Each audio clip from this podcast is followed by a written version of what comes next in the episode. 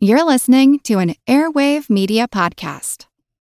Say goodbye to your credit card rewards. Greedy corporate mega stores, led by Walmart and Target, are pushing for a law in Congress to take away your hard earned cash back and travel points to line their pockets. The Durbin Marshall credit card bill would enact harmful credit card routing mandates that would end credit card rewards as we know it. If you love your credit card rewards, tell your lawmakers hands off my rewards. Tell them to oppose the Durbin Marshall credit card bill. My name is Greg Jackson. I'm a PhD holding historian, a professor, and the creator of History That Doesn't Suck, a podcast that makes legit, seriously researched American history come to life through entertaining stories. Join me for a chronological telling of the United States story, from the Revolution to fractious Civil War, tenacious inventors, brave reformers, and more. With more than 100 episodes, you can already binge listen your way from 1776 to the early 20th century. Listen to History That Doesn't Suck on Spotify. Hello, everyone, and welcome to History of the Second World War. On this episode of our Spanish Civil War interview series, I chatted with Dr. Danny Evans.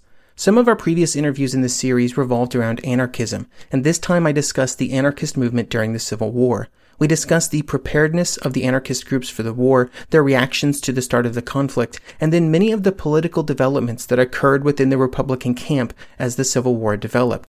One topic that we discussed that I think is worth reiterating here before the interview begins is that it can be easy to categorize people into certain political ideologies based on their self categorization or due to the groups that they say that they belong to. However, when looking at historical individuals or movements or, or groups, it's far more important to look not at their statements or titles, but instead at their actions. This is true for communists, like we discuss in this interview, but also can be applied to many other groups at almost any time in history.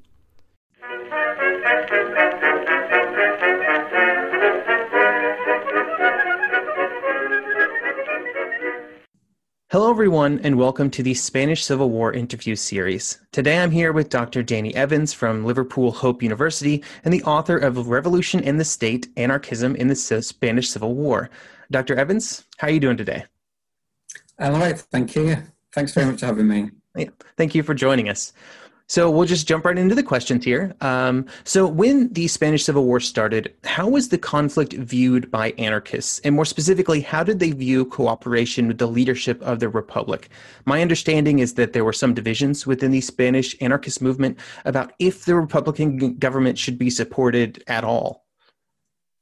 Yeah, well, um, that's a good question, Wesley. I, I, gather that you're going to be speaking to um, my, uh, a friend of mine, Matt Kerry, at some point and he knows a lot more about um, what I'm going to say than, than in, initially than I do. But there was a very strong sentiment that had developed in the 1930s among anarchists and the wider left in Spain, and particularly in light of what was happening in Europe with the rise of, um, of Nazism and authoritarian um, right-wing regimes, that the left in Spain wasn't going to go down without a fight.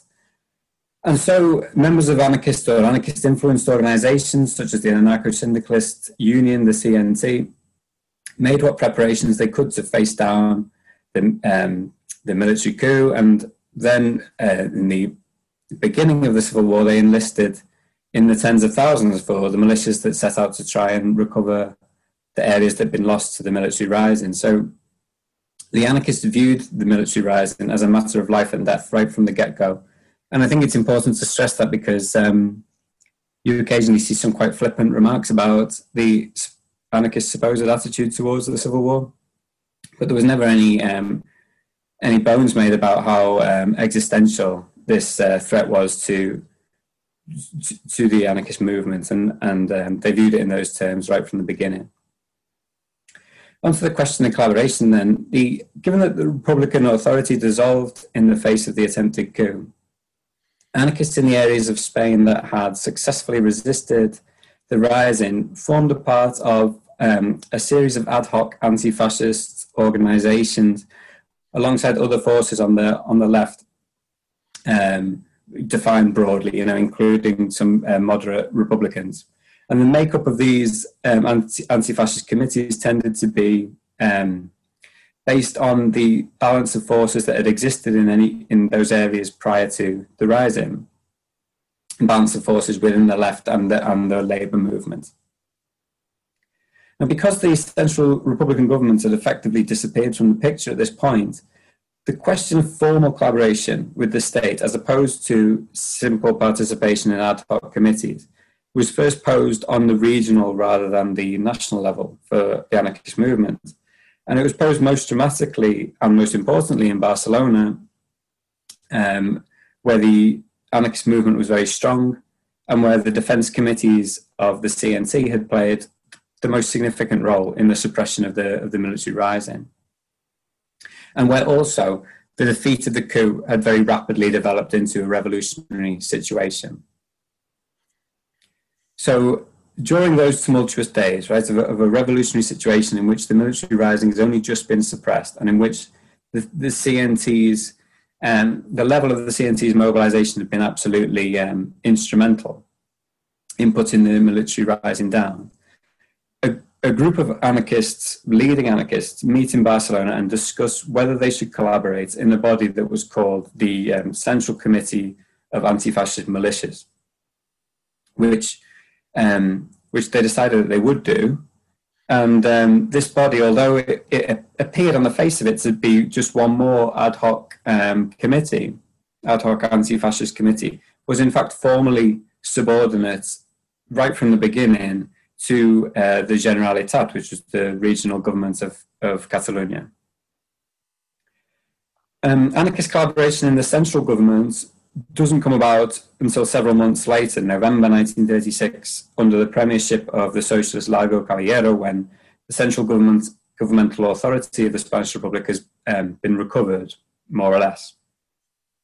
In the meantime, um, alternative proposals that the anarchist movement and specifically the CNT had put forward for a government by anti-fascist committee, which would, would have been dominated by the labour u- unions, have been um, dismissed.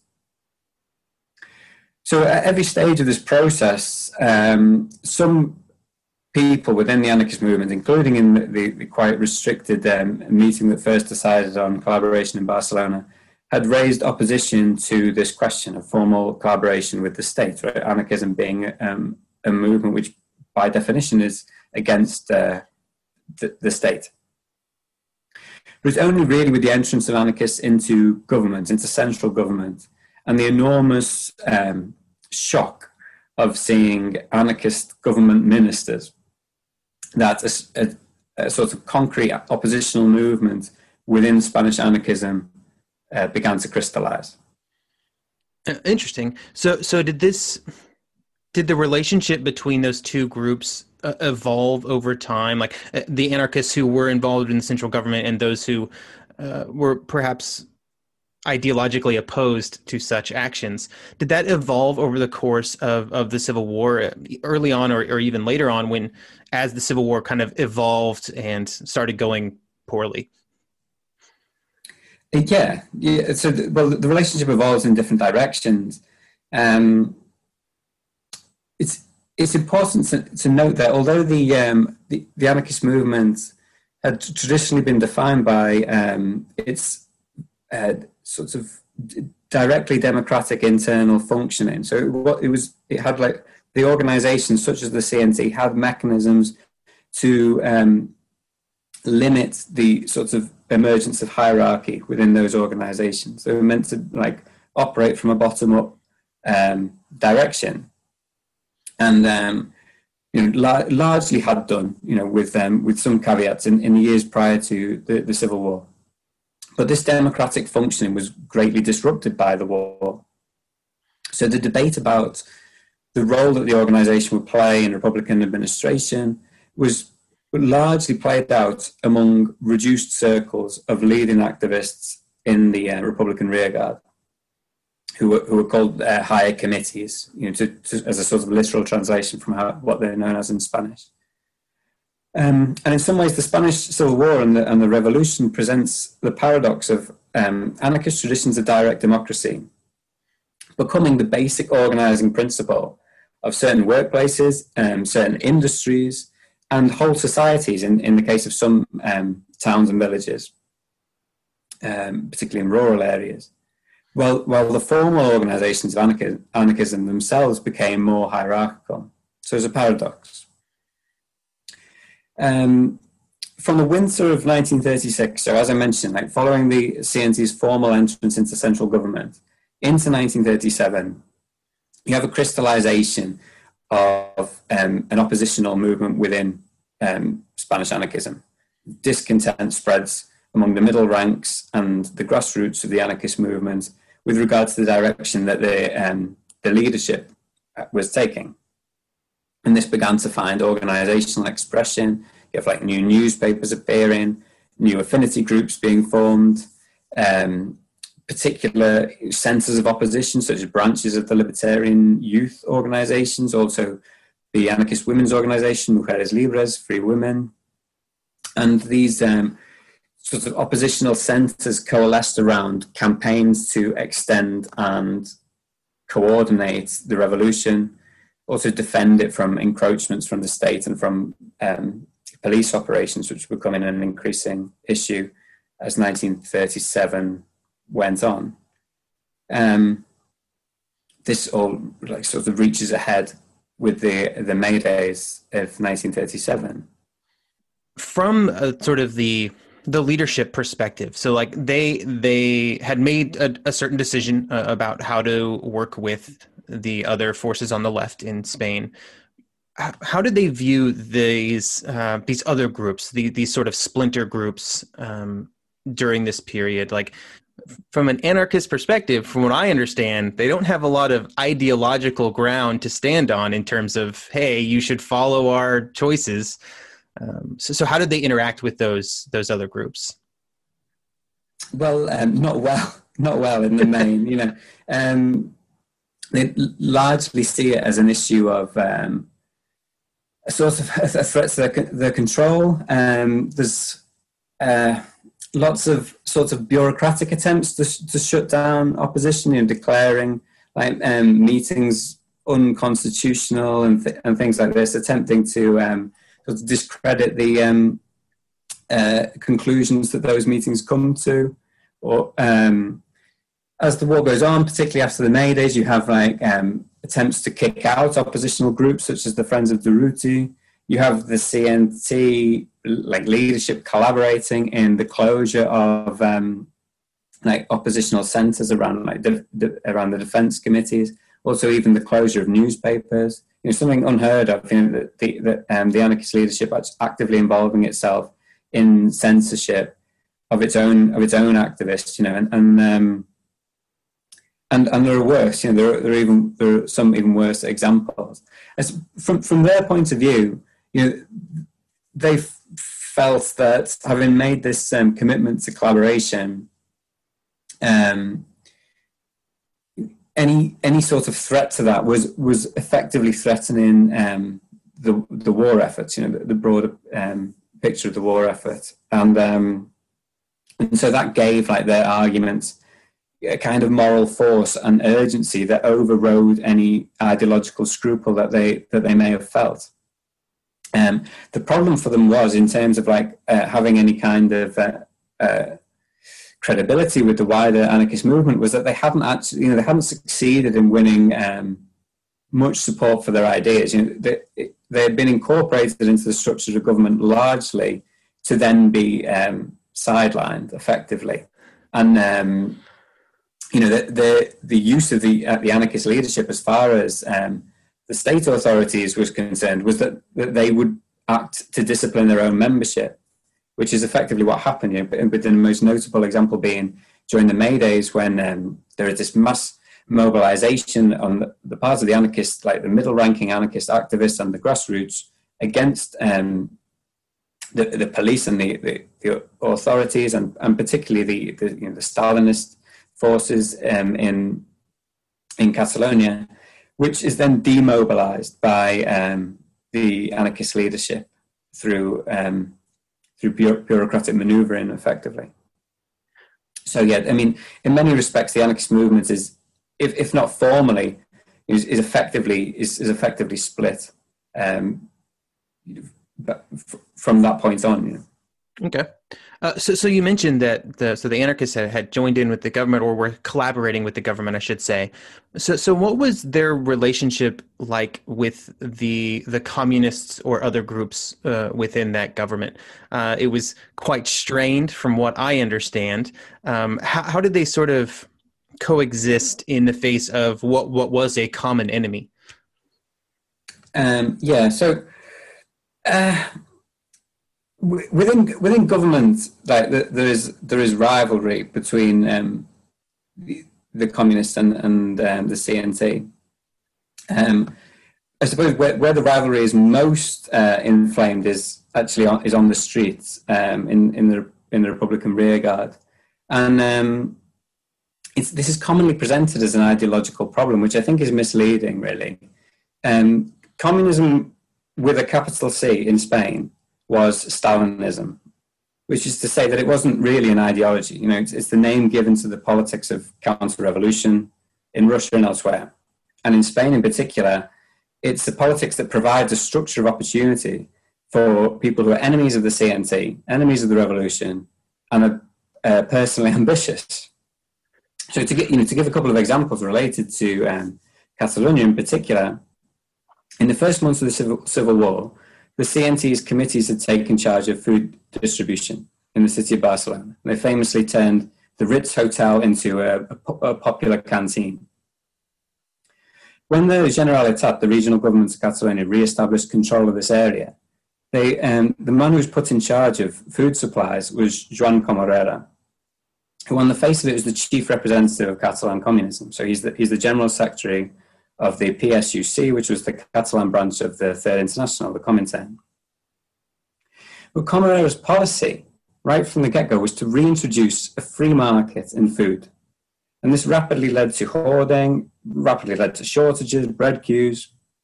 But quite aside from the failures of this policy, it's, you know, it's, it's clear that it's, it's not an ideological move to introduce a free market in food and puts Comorera to the right of Winston Churchill you know, there's no there's no ideological ideological justification for this. Um, it's not only does it like place him on on the right uh, politically, it puts him at odds with the stated communist goal of, the, of that particular moment in Spain, right? Of, of increasing centralization and interest for more coordinated war efforts. Um, so you can't you can't make sense of um, communism in Spain at this time by taking it at face value, right? You, it, it, only makes sense. I mean, Comorera's policy only makes sense in terms of shoring up support, a support base among um, shopkeepers and you know the, and the better off who can afford to buy on the black market. And he's trying to curry resentment and division on the Barcelona street. And that is not something that you can justify according to communist ideology or war aims, right? You can only understand it by um, by trying to understand Stalinism as these slippery politics of counter-revolution and personal ambition. Um, to take another example, Ricardo Burillo is, is a soldier, um, a veteran of the um, colonial wars in Morocco. He's made chief of police in Barcelona after the May Days in 1937. So, as chief of police, he's responsible for the arrest of thousands of, of revolutionaries, anarchists, and, and Marxists.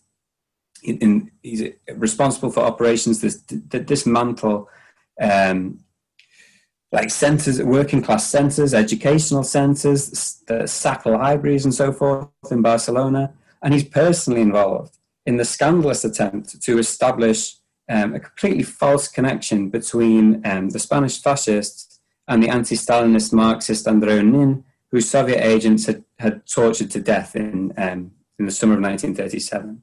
He's personally involved in that. So seemingly a very committed Stalinist. But he's later expelled from, from the party, and he then takes part at the end of the war in what's known as the Casado coup, right? The, the, the infighting that brings the Republican war effort to an end. It's anti, you know, an anti-communist uh, power grab. So if you know, it's, basically impossible to understand that kind of career trajectory if you understand communism as, as having an independent meaning as a belief system or a set of loyalties you, you can only really understand them as being about personal ambition tied to an absolute over um, commitment to the counter revolution. Um, and I'm sorry if that's like labouring the point in terms of in terms of the question, um, but it's, it's only to, to, illustrate the fact that as, as long as anarchism was a revolutionary movement, right, and and this is um, uh, debatable in, in Spain. You know, it's, it's, a revolutionary movement on the one hand, it's also um, you, you, know part, a party of government. But as, insofar as anarchism remained a revolutionary movement, it could not coexist with communism or with so-called communism in Spain not for any ideological reason, not for any like reasons of sectarianism or anything like that. It's because the only uniting characteristic and the overriding priority of Spanish communism was opposition to the revolution. Um, and you know, Stalinism, it's important to acknowledge, was only one aspect of the process by which the revolution was sidelined and then extinguished. And there has been a tradition in, in a lot of historical writing about the Spanish Civil War, perhaps to overemphasize the role of, of um, the communists, uh, uh, you know, to sort of present like count, the counter revolution and the, the process whereby, whereby Republican state authority was reconstructed as being a kind of Machiavellian Soviet inspired plot. And, you know, I don't go along with that, right? But the problem, um, you know, with what gets lost in this debate, or what gets what gets certainly overstated in this debate, regardless of which side you you happen to fall on, is the supposed ideological coherence of, um, of, of Spanish communism, which can lead to really ridiculous readings of, of the internal conflicts that took place in the Republic. So, for example, um, Eric Hobsbawm, you know is, is obviously um, a famous and in many ways great historian, a late historian, wrote an article in in the Guardian newspaper, like going back quite a bit now, in which he said that the internal conflicts of the Republic between anarchists and um, communists were effectively an echo of the dispute between Marx and Bakunin, which is, you know, is not is not helpful to understanding the conflicts at all. I mean, these people you know, that I'm referring to, not necessarily the grassroots of the Communist Party, but their their leaders. These people were Marxists, like Donald Trump is a Christian. You know, li- yeah. and he's literally, you know, comparable.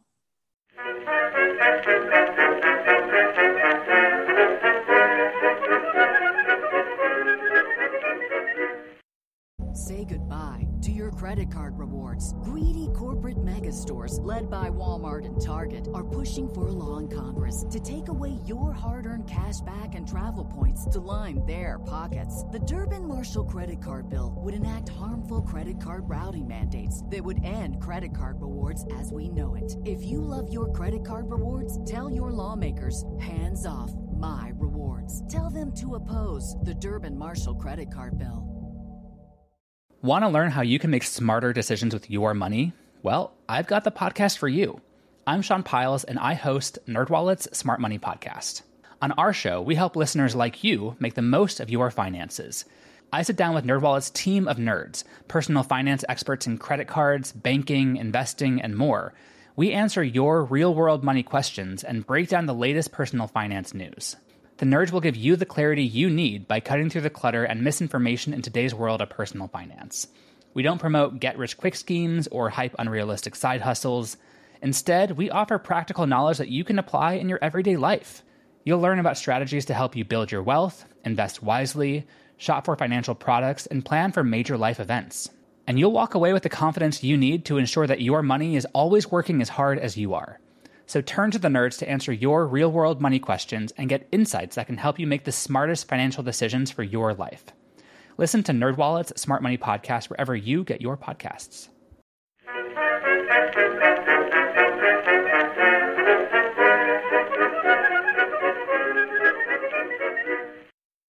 Yeah, it's interesting to. Uh, that seems like a, a kind of thing where over time, the simplification maybe of the narrative of the Spanish Civil War has actually caused problems in terms of understanding what is actually happening there. Because even I just, you know, oh yeah, they're they're communists, and then I sort of associate a certain set of uh, ideological beliefs to those people that may not in any way be applicable. Yeah, I mean, and uh, it, I mean that's it's completely understandable, really, on the face of it. But it's, it's I suppose it's like one of the tragedies of Stalinism is that it corrupts the meaning of, of communism and, and how it, that might be interpreted or understood. Um, I mean, there's a, there's a defensible, you know, defendable argument about um, you know, the, the right uh, approach to take in during the Civil War um, with regards to questions like centralization and things like that, coordination.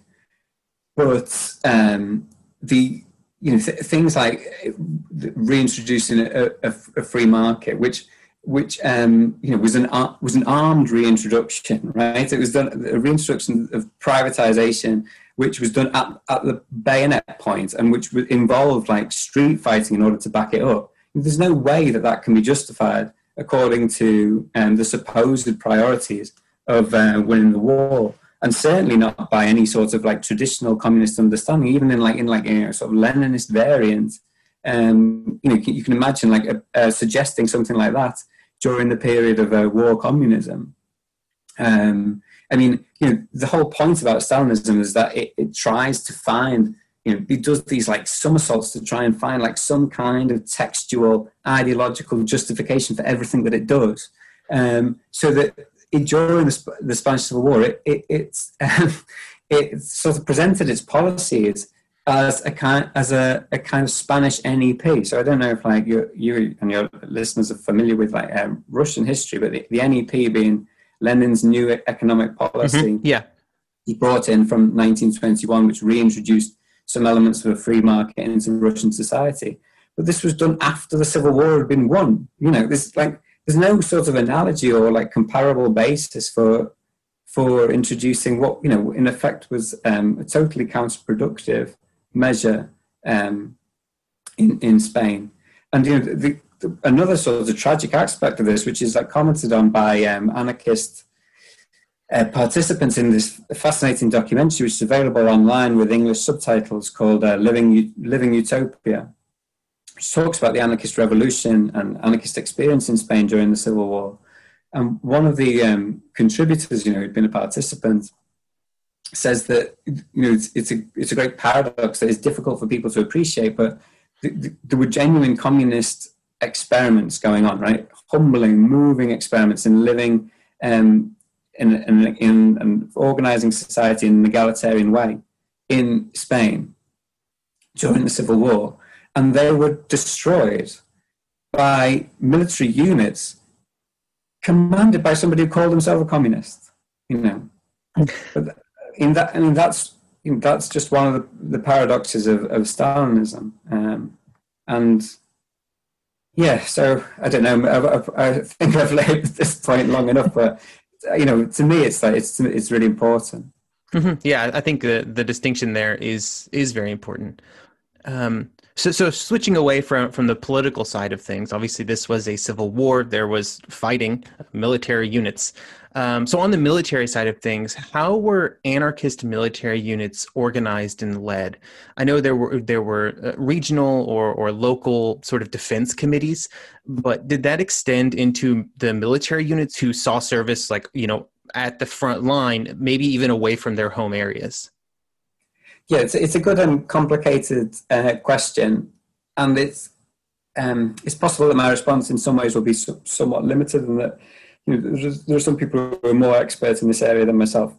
So I'll do my best. Um, the, the militias were initially organised by these defence committees, which were um, answerable to the anarchist organisations, um, primarily the CNT.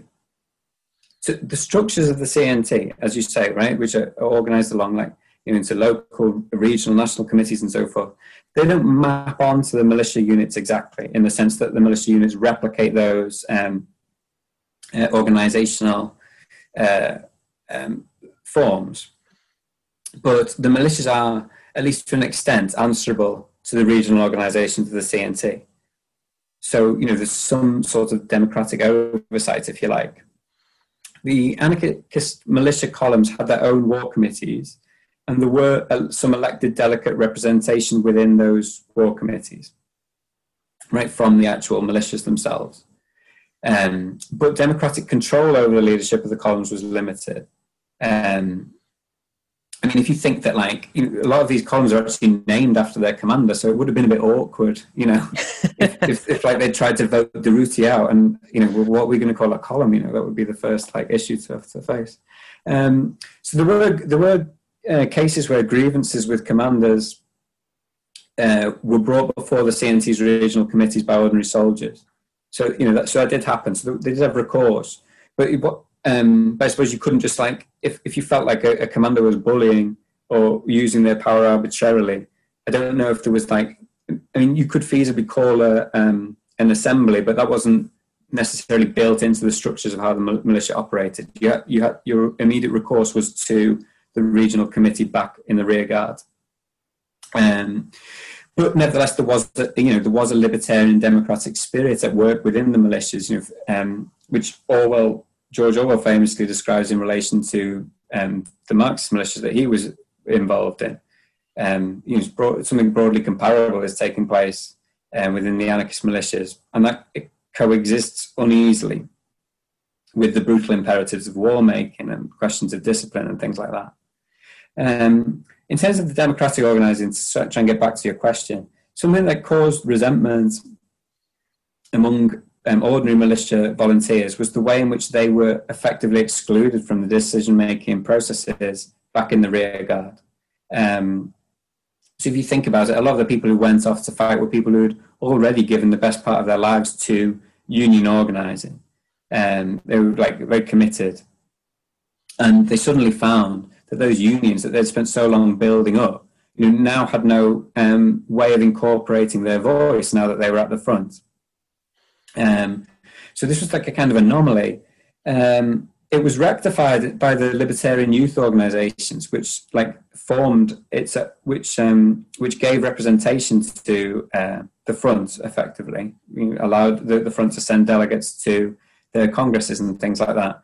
But that it was never um, it was given very short shrift by the CNT at a regional and national level when it was raised, uh, and it was raised. Um, you know, in the in the primary sources, you see it being raised by ordinary CNT members back in the rear guard.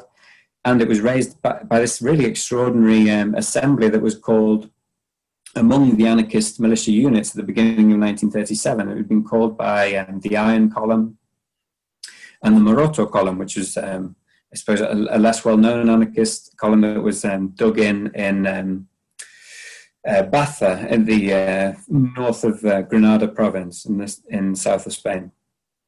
And they called this uh, conference specifically to raise this problem of how their voice could be represented in, in the rearguard decision making processes of the CNT. But the um, the CNT's official representative who was there declared it, you know, an unconstitutional meeting, and their you know their concerns were basically um, brushed aside. Interesting. Um, but sorry, I just said interesting. yeah, well, it's interesting to me as well, you know. But uh, you never know, because like you, you sort of like you live this kind of dweeby existence, being interested in all these aspects of the anarchism as response to war. You've no idea really if it's interesting to to other people. Mm-hmm. Um, but yeah, this um, this democratic spirit in, within the militias was also demonstrated in the opposition to militarization, right, which was the subject of numerous assemblies and like conversations that were taking place over the course of months um, in in the actual militia columns and units particularly with regard to things that were that were especially resented. You know, the formalization of rank, pay differentials, um, saluting, all the kinds of things that they, they felt that weren't only um, contrary to the spirit of a revolutionary army, but were actually um, pointless. You know, um, you know, weren't, weren't necessary to to as an effective um, war effort. But all of those decisions that those assemblies came to um, and the objections they raised were ultimately disregarded. You know, the, um, there was an enormous amount of pressure on um, to accept uh, militarization, um, and, and and you know it was ultimately. Um, there's also you know the, the phenomenon of militia soldiers returning to the rear guard, which I think has been understudied. You know, there, are, there are a few quite famous cases of um, of several hundred people like leaving the Durruti column, for example, in opposition to uh, militarization and going back to Barcelona. But I've you know been finding like more and more like um, seemingly isolated cases that amounts to a, a, much bigger picture. I think of, of um, anarchists leaving the front in the beginning of 1937, not leaving it in the sense of abandoning the fight against fascism, but thinking we need to go back to the rearguard. We need to sort out the um, uh, the political direction of our movement, and then we can um, get back back to fighting what we what we want to fight, which is a revolutionary war. Uh, and that I think was an important factor in the process of radicalization of anarchist organizations in the in the build up to the May Day May Day's uprising. So, so do you think um, sort of the the people at the front um, and even you know as you mentioned earlier, sort of the the the, the workers at, at the bottom of of this sort of movement, did, did they feel like an overall sense of perhaps even betrayal um, at, at what was happening uh, or what what decisions were being made um, around them by you know people who a few years ago they may have agreed with on a lot of uh, sort of ideological things. Yeah, well, I mean, it's it's difficult. It's perhaps difficult to generalize. But There's a definite sense of betrayal um, around the, the, events of the May Days because um, one of the key figures who um, in in the demobilization of the May Days, right, of the of the, um, of um, the process whereby anarchist um, militants left the barricades when they'd been in a in a very um, promising situation in terms of like taking over Barcelona effectively. One of the key figures in that demobilization was um, Juan Garcia Oliver, who was at that point Minister of Justice in the Republican government, but who had been the key dashing figure of um, revolutionary insurrectionism in the years prior to um, in the years prior to the Civil War. So it was a very bitter pill, I think, a very bitter pill for people to swallow, particularly people who had gone into the streets with him in uprisings in you know in 1933 and so forth, um, who looked to him as like a kind of incorruptible figure. You know, when he, he made these like radio broadcasts over um, Barcelona radio during the May Days, appealing to um, all sides to lay aside their arms and completely disregarding any of the kind of um, political issues that were at work here and any of the reasons that uh, you know the anarchists might have had to you know to bitterly resent the um, the Stalinist and, and Catalan nationalist uh, operations that had been taking place. Um, you know that, that sparked off the, the the May Days uprising. He completely disregards all that. He says, you know, if if I was to um, um, like kiss the, the the bodies of those who have fallen in this unfortunate fratricidal battle, I wouldn't know, you know, who to kiss first. You know, the police or, or my anarchist uh, brothers. You know, people listening to that. Um, you know, there are eyewitness reports of people crying with frustration, people refusing to believe that um, that Garcia Oliver was was was speaking freely. You know, they thought he been was speaking under duress. You know, that someone else was holding a gun to his head or something like that. You know, they, they couldn't really believe it. It was a it was an absolute transformation. Um, and I think in that sense, you know, the, the comparison that became um, quite widespread between um, the May Days and the Kronstadt uprising, which um, for many, sort of, particularly in the anarchist tradition, marks the end point of the um, Russian Revolution, that the last chance for salvaging Soviet democracy in, in 1921 is particularly apposite because you know the, the, very people who were like who putting down this rebellion are the same people who had promised you know promised so much originally as as revolutionary figures. And you know the intention of that is not to like personalize it. You know, these people individuals are making decisions in extremely um, tense difficult circumstances that it's impossible to relate to from you know a position of like um, you know, being like you know, suburban Liverpool. It doesn't it doesn't compare. You know, you know maybe um, town on a Saturday night, some like um, resemblances, but um, in in you know, like there's no way I can really relate to the, the kind of te- pressure that individuals like that are under. So it's not to, um, you know, like just condemn people out of hand for making these decisions in in these circumstances but to try and empathize with, or to try and like um, reimagine, historically reconstruct what it must have been like for um, his former comrades to see such a transformation in his um, whole like um, behavior, attitude, and to think, you know, this is where the revolution can end up. Um, you know, the whole point of anarchism is to avoid this kind of like status cul-de-sac. You know, it's, it's to, to, to give yourself freedom of maneuver.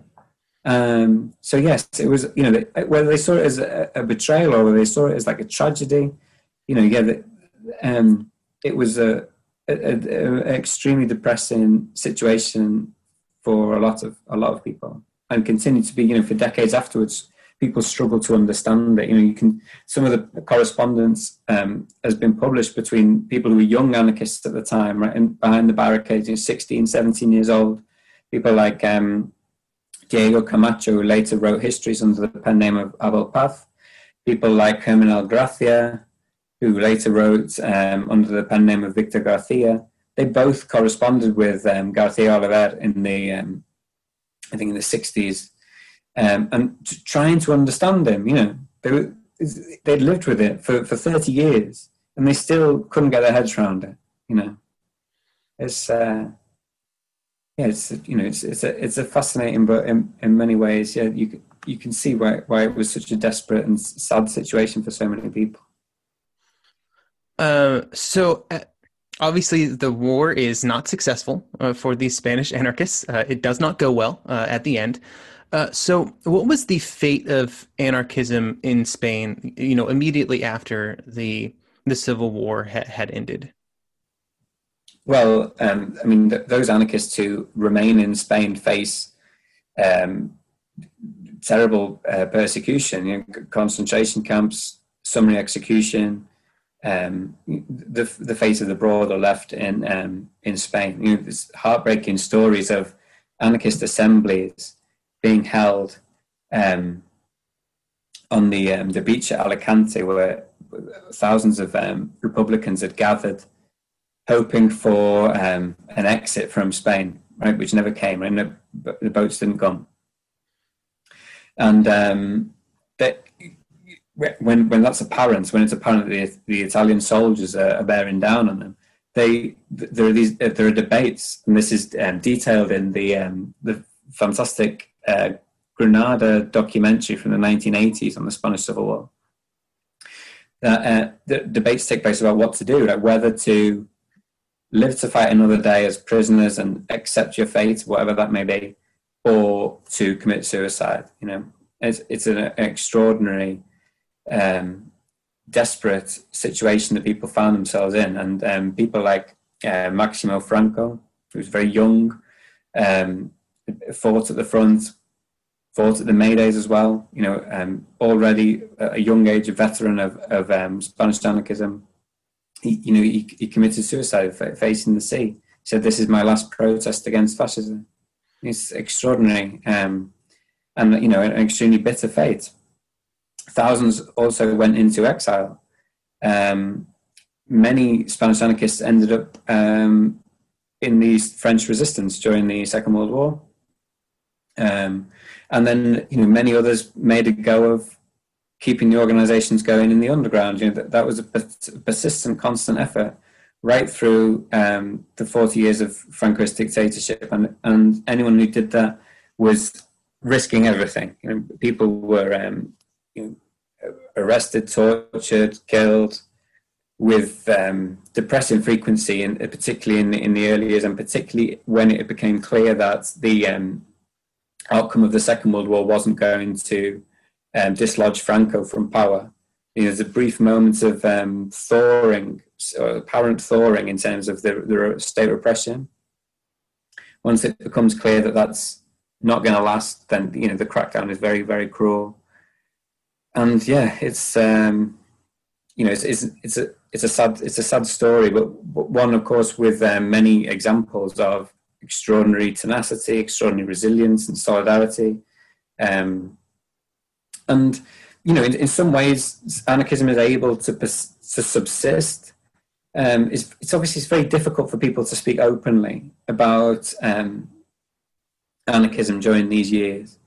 Um, to you know, to do so is is to is to take extraordinary risks, and that's even right up until um, Franco's death in the mid seventies.